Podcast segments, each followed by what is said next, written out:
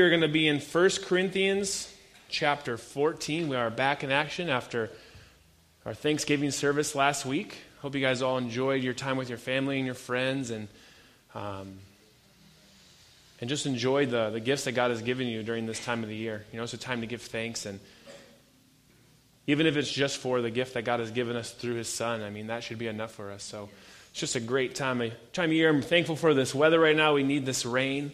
Although I feel like everybody's a little bit tired, maybe too much turkey, the weather's not helping, but we're going to do this. We're going to get through this today. It's going to be great. The Lord is going to move, so let's go ahead and pray. Dear Father, we just thank you for your word. We thank you for what we've been learning so far, Lord, about the gifts that you have bestowed upon us and the love that you have for us, Lord. And I pray that you speak to us mightily through your word today, Lord, that you just impress a powerful message on our hearts of conviction, of encouragement, of just your love for us, Lord, and that we can apply it to our lives, that we can use it to strengthen each other and to be strengthened ourselves. So we pray these things in Jesus' name. Amen. All right, guys, so originally I had wanted to try to finish chapter 14 all in one sitting today because this is my last chapter. And I was pretty excited to let Pastor Johnny get back up here so I could get get fed a little bit, um, but unfortunately, that's not going to happen. You're going to see me for two more weeks because the Lord has a different plan, and it's all about His will. But today we're going to be going through verses 1 through 19 in 1 Corinthians chapter 14. So let's go ahead and read. 1 Corinthians 14. The Bible says, Pursue love and desire spiritual gifts, but especially that you may prophesy. For he who speaks in a tongue does not speak to men but to God. For no one understands him. However, in the Spirit he speaks mysteries. But he who prophesies speaks edification and exhortation and comfort to men. He who speaks in the tongue edifies himself, but he who prophesies edifies the church. I wish you all spoke with tongues, but even more that you prophesied. For he who prophesies is greater than he who speaks with tongues unless indeed he interprets, that the church may receive edification. But now, brethren, if I come to you speaking with tongues, what shall I profit you unless I speak to you either by revelation, by knowledge, by prophecy, or by teaching? Even things without life, whether flute or harp, when they make a sound, unless they make a distinction in the sounds, how will it be known what is piped or played? For if the trumpet makes an uncertain sound, who will prepare for battle? So likewise, unless you utter by the tongue words easy to understand, how will it be known what is spoken? For you will be speaking into the air. There are, it may be, so many kinds of languages in the world, and none of them is without significance. Therefore, if I do not know the meaning of the language, I shall be a foreigner to him who speaks, and he who speaks will be a foreigner to me. Even so, since you are zealous for spiritual gifts, let it be for the edification of the church that you seek to excel. Therefore, let him who speaks in a tongue pray that he may interpret. For if I pray in a tongue, my spirit prays, but my understanding is unfruitful. what is the conclusion then? I will pray with the spirit, and I will also pray with the understanding. I will sing with the spirit, and I will also sing with the understanding. Otherwise, if you bless with the Spirit, how will he who occupies the place of the uninformed say amen at your giving of thanks, since he does not understand what you say? For you indeed give thanks well, but the others is not edified. I thank my God I speak in tongues more than all of you. Yet in church I would rather speak five words with my understanding, that I may teach others also, than 10,000 words in a tongue all right, guys. So we are back in the corrective letter that Paul is writing to the church of Corinth. Okay, so just give you a little reminder what's happening is Paul is addressing this church of Corinth that is a very spiritually gifted church.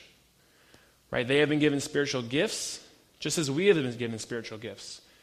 You know, I've heard the last few weeks as I study this gift of tongues and these chapters that some people don't think that gifts are for today. And I would say that's not true because our God is the same yesterday, today, and tomorrow. He's unchanging. So I absolutely believe gifts are for today. So we are gifted just as this church in Corinth is gifted. And the gifts were given to edify and strengthen the church of God. to strengthen the body of Christ. So, although this church in Corinth was amazingly gifted, they are also amazingly ignorant with their gifts, and they're exercising them out of order, abusing them, and using them for things they weren't intended for.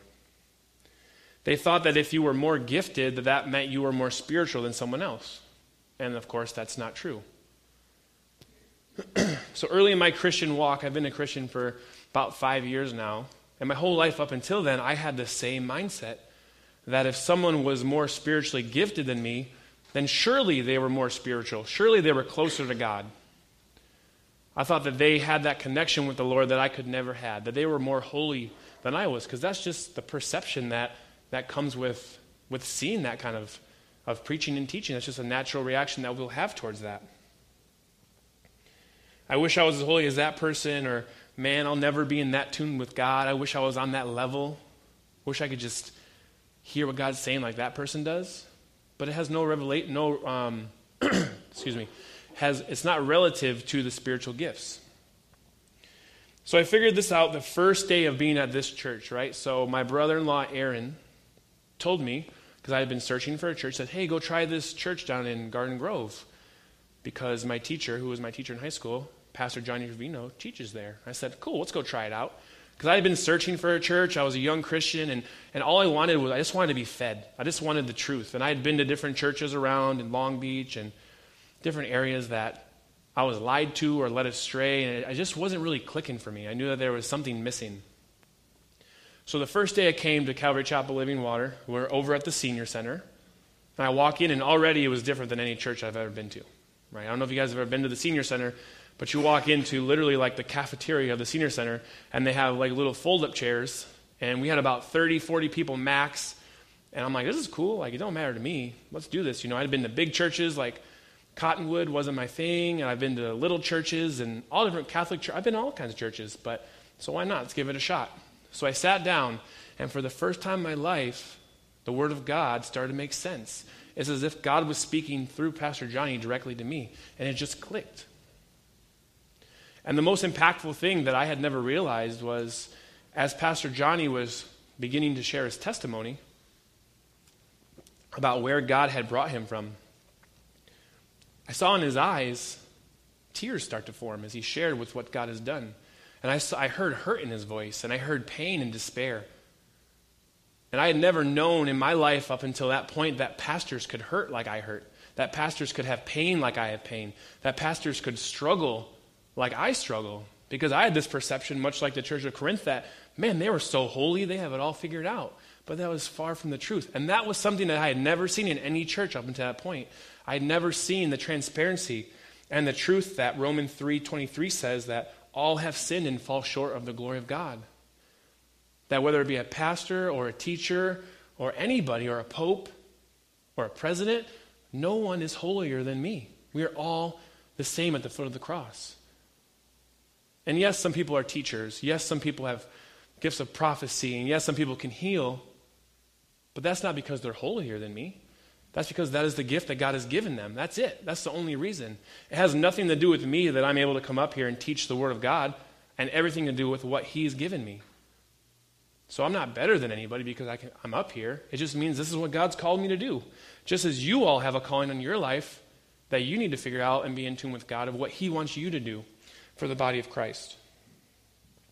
So the church of Corinth had the same mindset, except they were raising up the gifts of tongues.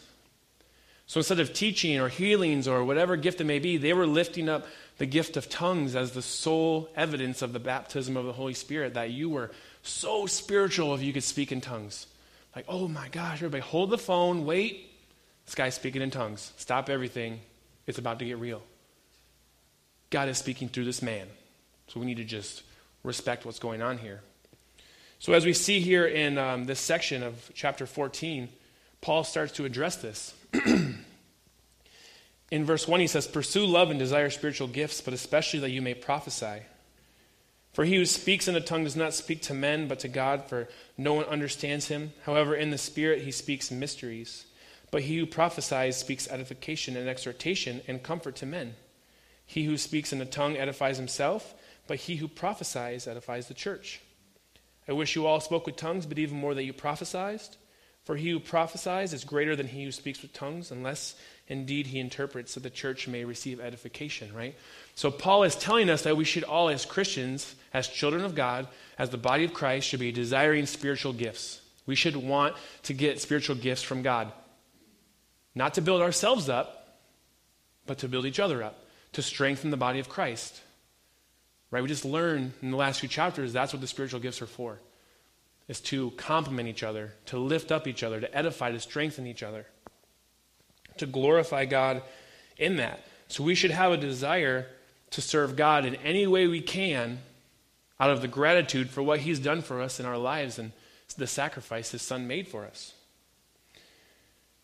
Now, these last few weeks, I don't know if I mentioned a few weeks ago, but I had been given the gift of tongues, which is pretty cool. I never really heard it before, never really experienced it before. Um, but Paul told us to desire these gifts, and I was reading it, and I prayed, Lord, teach me about tongues, and I started speaking in tongues, and it's pretty cool. I can't interpret, so I don't know what the heck I'm saying, but I can feel something cool happening in my spirit, like it feels as though my spirit is being strengthened, which is a good thing. But Paul tells us here the gift is for self edification. He says in verse 4 But he who speaks in tongue edifies himself. So that is the sole purpose of the gift of tongues is to edify your own self, to edify your spirit. It's not a bad thing at all. It's a private prayer language that God gives you to commune with Him, to speak to Him with your spirit. I don't know if you guys have ever had an experience where you're just so grateful for God and you're just so thankful and you're just like, I don't know how to express it into words. I just can't get it out. That's what tongues is. You're bypassing the narrow channel of your own intellect that you can comprehend, and your spirit is speaking directly to God. And it strengthens your spirit. And it's an amazing gift. So it's a good thing to desire and to have, but not if it's used in the wrong way, as this church in Corinth was doing. So Paul tells us here in verse 5 I wish you all spoke with tongues, but even more you prophesied. For he who prophesies is greater than he who speaks with tongues, unless indeed he interprets, that the church may receive edification. So Paul is now beginning to remind and correct the church here in Corinth about what the church is about. Right? So the church isn't about one person being lifted up, it's about the entire body being lifted up, about the entire body being strengthened. So he says he wishes we all spoke in tongues, but it's better if we prophesy because it's going to benefit us all in the in the church when we're together more than tongues because everybody will be able to benefit from that as opposed to just me speaking in tongues because it edifies the entire body of Christ. In verses 6 through 12, but now, brethren, if I come to you speaking with tongues, what shall it profit you unless I speak to you either by revelation, by knowledge, or by prophecy, or by teaching? So again, he elaborates. These are the things that are going to help us in church when we are gathered together is revelation, knowledge, prophecy, and teaching. That's what's going to benefit us as a group, as a whole not tongues, because it's a, again, it's a private prayer language. Even things without life, whether flute or harp, when they make a sound, unless they make a distinction in the sounds, how will it be known what is piped or played? So he uses the example of flute and the harp. So these were very iconic instruments of worship during this time. The flute and the harp were often used. Right? So if we had a worship band up here with a flute and a harp, and they were just playing with no rhyme or reason, just playing notes randomly, it would just be, be ruckus. It would just be noise. There's no, there's no sync to it. There's no order to it. It'd just be sound. It'd just be annoying almost. Right? As opposed to structure and order and coming together as a worship team and putting the songs together and practicing and, and doing things the way God had intended. For if the trumpet makes an uncertain sound, who will prepare for battle? So the trumpet or the bugle was used during these times for war. So there was a specific sound that you would use the trumpet to make to tell the army to charge into battle. Whatever it is, I don't know, something like that, right? That was it. See, I got it right. there was also a specific sound the trumpet would make for retreat. So that's how they would command the armies because a man wasn't loud enough to sound to the whole army, right? So, the same thing in church. How are we supposed to know what God is trying to speak to the body of Christ in which direction we should move and how to be strengthened and how to use our gifts and how to be edified if we can't understand what the person is saying. If we can make no distinction between what word of knowledge or what's going on, it doesn't benefit us. If they just blew a sound on a trumpet during war, the, the army wouldn't know what to do. They'd be in trouble. There's no order in that. So unless so likewise you unless you utter by tongue by the tongue words easy to understand how will it be known what is spoken? For you will be speaking into the air. There are it may be so many kinds of languages in the world and none of them is without significance. Therefore if I do not know the meaning of a language I shall be a foreigner to him who speaks and he who speaks will be a foreigner to me so, Pastor Joel Brown is here from the Ukraine, and he speaks Russian. And I've heard him speak Russian, and I don't understand Russian. So, if he came up here and gave us a service in Russian, it could be the most powerful, influential, authoritative sermon in the world. But if it's in Russian, it's not going to benefit us because we don't understand it unless we have an interpreter. Right? So, the idea here is it's not about one single person and their gift being lifted up, it's about the entire body. Right? So if there is tongues, it has to be interpreted. We see that in verse 12.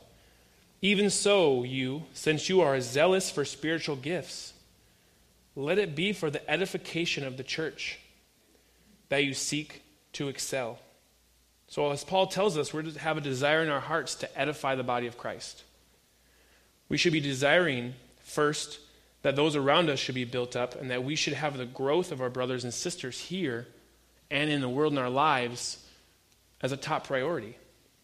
As Mark 9:35 says, and he sat down and called the 12 and said to them, if any man desires to be first, the same shall be, be of last and a servant of all, right? So we should have a desire when we come to church to serve those people that are with us, to serve the body of Christ.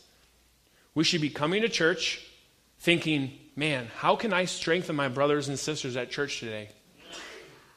What do I have to offer that will build them up, that will edify them, that will encourage them?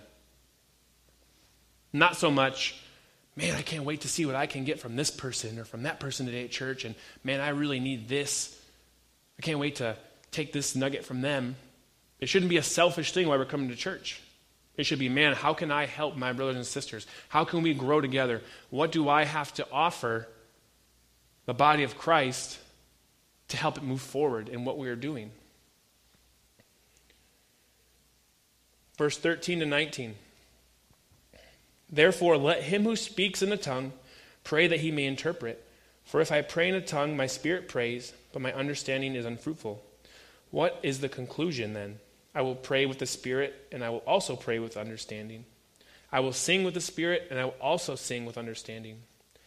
Otherwise, if you bless with the Spirit, how will he who occupies the place of the un- uninformed say, Amen, at your giving of thanks, since he does not understand what you say? For you indeed give thanks well, but the other is not edified. so we see order starting to form here. So I've heard many stories of churches that either misinterpret tongues or use it out of order. And that's not what Paul is talking about here. In a public setting, there should always be an interpreter involved when someone is speaking in tongues. When you're in a private prayer group and someone speaks in tongues, there should always be interpretation of the, th- of the tongues for the edification of the group. If not, it should stop. If there is no interpretation, it's just noise that's speaking into the air. And what is apparently happening, and is happening now, is there is a misinterpretation, as we see in verses 16 and 17. Otherwise, if you bless with the Spirit, how will he who occupies the place uninformed say, Amen, at your giving of thanks? You indeed give thanks well, but the other is not edified. So there's a misunderstanding and a misinterpretation about tongues as well when it's used out of order in the church setting. So someone will be speaking in tongues Maybe they'll interrupt the service, and someone with interpretation will misinterpret and say something like this My children, blessings I bestow upon. No, it is never God speaking to man, it is always man speaking to God, as we see here, giving thanks. It's always a thankfulness from the Spirit. It's a praising of God from the Spirit. It is never God speaking to man. It is always man speaking to God. And that's something that is also abused is the misinterpretation.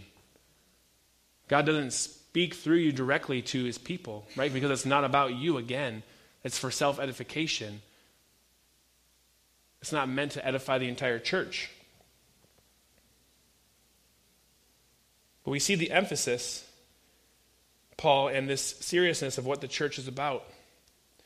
When he says, I thank my God I speak with tongues more than all of you, yet in church I would rather speak five words with my understanding than may teach others also than 10,000 words in tongues. So he's thankful for tongues. He's thankful that God has given him this gift to be able to commune with him, spirit to him, right? In that privateness of your prayer life. That's a good thing. You should desire that. In a way the flesh cannot understand, so the spirit can be strengthened. But in the context of church, we see here, he says, Yet in church, I would rather speak five words in my understanding than 10,000 in tongues. He realizes God's heart, which is to strengthen the church not to edify oneself. He recognizes the heart of God, the love of God, the attitude of God towards his church. He recognizes that within the context of church, it's not about Paul, it's not about Joshua, it's not about Johnny, it's not about Brian, it's not about one single person. It's about the entire congregation, the entire body of Christ worldwide. Because Christ didn't just die for Joshua, He died for every single person from start to finish so they would have a chance to receive salvation through His name. That's why He died. So to think as we come to church that it's all about us is it's off. It's the wrong direction. And that's my big takeaway from this section. You know, our church isn't really big on, on tongues. I mean, I've been coming here for close to five years and I've only heard it done once. And that was about a month ago, and maybe that's right. You know, it's not a, it's not a corporate thing unless there's interpretation. So that's probably good. I don't know if many of you have the gift of tongues, but if you do, that's great. But I don't see it exercised in church, and I think that's a good thing. I think that's sound doctrine, that we are a church that teaches the doctrine of how to exercise the gifts in a proper way and how to execute it. So I was praying about this, and I'm like, Lord, I've never really heard tongues. I've never really spoke tongues until two weeks ago. Like, what the heck am I supposed to do with this message? Like, what is this about? How am I supposed to apply this to your church. I mean, I don't see it. I don't know if people have it. I just got it. I don't even understand what I'm saying. Like, what the heck, Lord? Can Johnny just teach this message? I don't really want to do it. I'm not qualified to do this, right? And he's like, That's right, Joshua. You're not qualified to teach this message. But again, it's not about me, it's about him. And he is qualified to teach this message through me. So, what I do see is the attitude of the heart behind the speaking of tongues. So you think about that. What is the motive of someone who gets up in the middle of church, interrupts the pastor, starts speaking in tongues? What is the motive there? It is all eyes on me. It is look how holy I am. It's look what I can do. It's look at the gift God has given me. So it's much deeper than just tongues. It's the attitude of the heart that I'm only here to benefit myself. And how do I know this? How do I know that there's people out there that come to church only looking to benefit themselves. Because I do it. I do it week after week. I do it all the time. I'll walk in here thinking only of myself. I'll be looking for opportunities for how can you guys serve Joshua? How can Pastor Johnny serve me? How can Brian serve me? How can Pete serve me? How can Al serve? How can anybody of you serve me? How can God serve me at church? I'm going to church to be served because that's who I am. Because look what I do for God. And that's not the right mindset we should be coming to church with. And that's the attitude behind the tongues. It's a selfish mindset. It's as if we were a sponge at times. And my message was called Don't Be a Sponge. there it is. So we come to church with a spongy mindset. We come to church looking to suck whatever spirituality we can from each person to soak it up. Soak it up from you. I'm going to soak it up from you. I'm going to soak it up from you. I'm going to soak it up from you, which isn't a bad thing. We should be soaking up stuff. We should have a desire to be fed at church, to be filled. But we shouldn't just hold it. We need to be wrung out at church as well. We should soak it up and we should come to our brothers and sisters and we should wring the sponge out and share and strengthen and bless other people with what God has done for us. Because that's what He wants in His church. But, but yet we come not looking to give anyone anything. And I mean, that's just the culture we live in. We live in a capitalist society, right? That's just what we do. That's how we're brought up. That's how we're raised. It's all about how can you get ahead in life? How can you get ahead of this person? How can you be better than that person? How can these people work for you? How can they serve you? It's all backwards. Because that's not the way God works. God came here not to be served, but to serve. And we should have that example. We should come to church with the mindset of how can I serve my brothers and sisters today? Of course, you need to have a balance. You need to get fed. You need to desire those things. But you also need to pour out into other people, or else it's just wasted. And we just learned over the last two chapters how God has given us all spiritual gifts. And he wants, them to, he wants us to use them in the church, in the worldly body of Christ to benefit each other. You know, so I ask you guys and I challenge you and I challenge myself like, are we being a spiritual sponge? Are we coming to church, going from person to person, having maybe a pity party, seeing what can I get from them? What can I get from them? What can I get from them? What can I get from this person? And we just keep it because that's how we think. Or are we looking to take from each other and then give back? Is that our mindset? So I challenge you guys are you using the gift set that God has given you to pour the love of God on those around us that need it? Because I know we all need it. Because I expressed in the beginning, we all have hurt, hurt, we all have pain, we all suffer, we all fall short of the glory of God. Deuteronomy 15 11 says, There will always be some in the land who are poor. That is why I am commanding you to share freely with the poor and with the other Israelites in need. So there are people in our congregation right now, people in your life, people around the world that God wants to use you to minister to. That He wants to use this very message, the things you're learning right now, to benefit someone else. So He doesn't want you just to be a spiritual sponge and soak it up, He wants you to give it to someone else. There will always be Christians who struggle. There will always be Christians that need to be strengthened. And that's the job of the body of Christ. That's why we're here. That's why we're together. Just like we learned about the foot and the hand, the foot is not inferior to the hand, it has its own job. Just like us guys, we have our own jobs that God has us to do here. But are we doing it? Are we a foot coming here to help support the body of Christ? Or are we a foot coming into church looking to get our nails done? We're looking to get served while we're here. Are we looking to go to work and support each other? Are we looking to use those gifts that He's given us?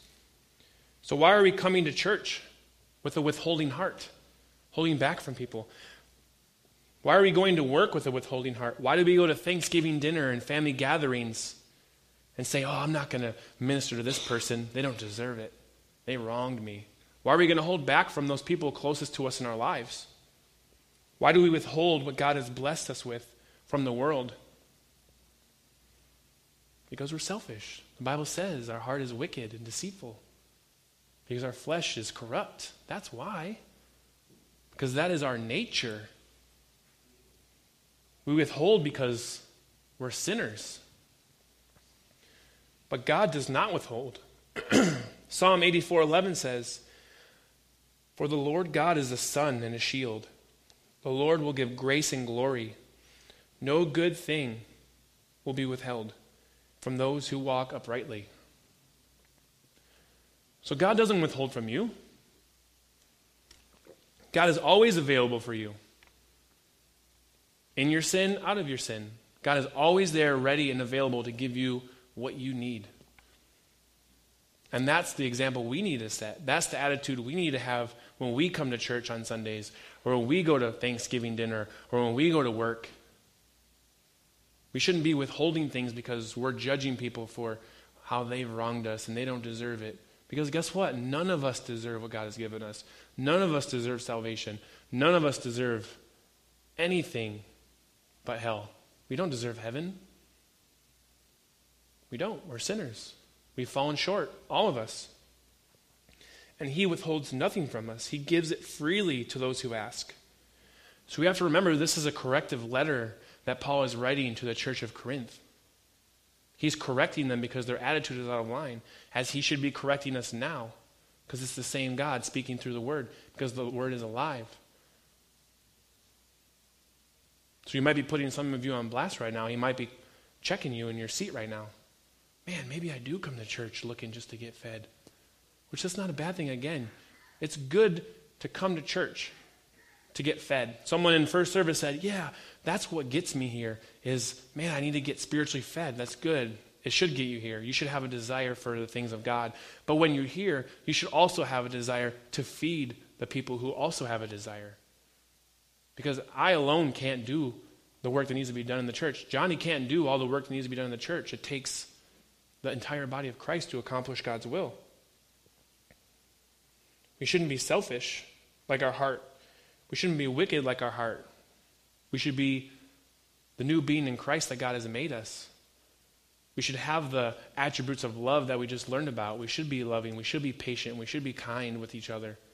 We should not envy. We should not boast. We should not seek our own. Right? These are the things that God wants us to bestow upon each other. But yet we walked into church and around every day with one thing on our mind numero uno, ourself. And we'll use our gifts We'll misuse our gifts, we'll abuse our gifts for our own selfish gain. Whether it's tongues, worship, teaching, anything. We need to remember that heart of God, the power of God, the truth that God has given us through His Word. That He gave up everything on the cross for us. He had everything. He was perfect, spotless, blameless, the perfect Lamb of God. And He gave it all up for us so that we could just know him. So we should be willing to do the same for him. We should be willing to do the same for our brothers and sisters in Christ.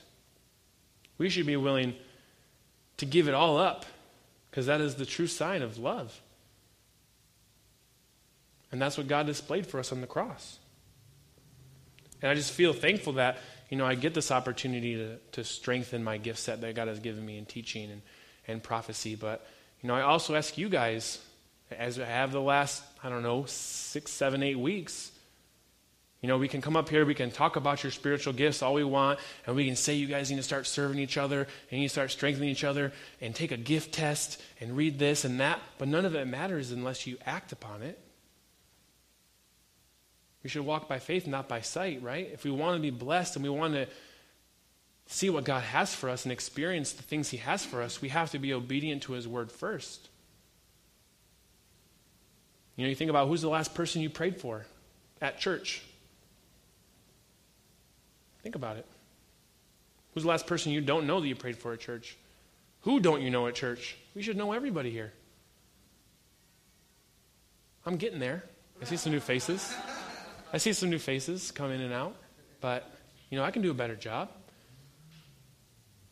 But we should know everybody. You know, even myself, I'll get texts all the time from my brothers and sisters here, and oh, pray for me for this or pray for my family for this, and I'll forget because I'm selfish.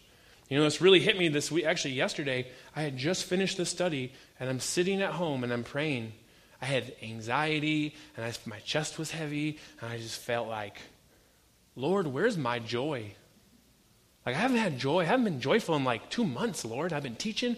Look at this stuff I've been doing for you. I've been up there teaching crucifying my flesh, Lord, and I don't feel happy. I don't feel joyful. I don't feel peace. And I'm just like, whoa, pity party. Me, me, me. Lord, help me. Lord, heal me. Lord, you know, me, me, me. And I'm like, I'm doing the exact same thing that I'm going to teach tomorrow. I'm only thinking about myself. I'm only looking at how God can benefit me, not how I can benefit God's people. Right? So I began to think about it, and God just put me on blast. He's like, what she does, sometimes it takes me like two days after I teach a message and I'm like, oh, dang, Lord, that was for me. Oh, I didn't even see that. Of course it applies to me. Right? So I began to pray and think about all the people that I've neglected and praying for my family in Michigan and my brother and my sisters and my family here, my brothers and sisters here, and people here at church that I know need prayer, and people at work that I know need prayer, and things I never do because I'm selfish, because I spend most of my time when I do pray praying for myself and what I need from God.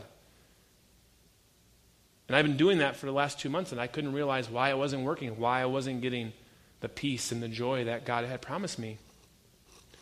It's because I was doing everything I was supposed to do, but my heart wasn't right. My heart was being selfish. My heart was in the wrong place. So as I begin to pray for those people, and you start to lift up those people, and you start to obey what God actually tells you to do in the Word, you start to feel calm. You start to feel peace, and it feels good to pray for people. Because you know what? When you're so focused on other people and their problems and what they need from God and how you can help them, you're like, what was that? What was the matter with me again? I don't even remember. What was I stressed about again? Because you're so focused on helping your brothers and sisters and strengthening your brothers and sisters that you don't have time to worry about yourself. And I think that's the way God had it because we shouldn't be worrying about ourselves because God's got us. But we should have a heart for people and for each other. And we should come to church, go to work, wake up every morning with the, the heart of God, which is to serve his people and to see them strengthened. Amen? Amen. All right, let's pray. Dear Father, again, we thank you for this time, Lord. Um, we thank you for your word. We thank you for just the correction, just the edification, just the encouragement that maybe we're not doing these things or maybe we are, Lord. And I pray that they would just show us our, our shortcomings or show us our strengths, Lord. But ultimately, Lord, I thank you that you are just so patient with us. And sometimes we pray and we just don't wonder why, why we just don't get this, Lord. Why can't we just get this right? Why can't we just do what you've called us to do? And it's because the simple fact that we can't, Lord. In and of ourselves, we can't do what you've called us to do. In and of ourselves, Lord, we can do nothing. But it's only through your name, Lord, that we can do all things. So I pray that we would just rely on you, Lord, that we would put these burdens upon you, that we would just seek you every day and allow you to do the work in our lives and allow you to minister through us and allow you, Jesus, to develop and strengthen our gifts and sit back and enjoy the blessings that you have for us in this life of joy and peace and, and just love. So we pray these things in Jesus' name. Amen.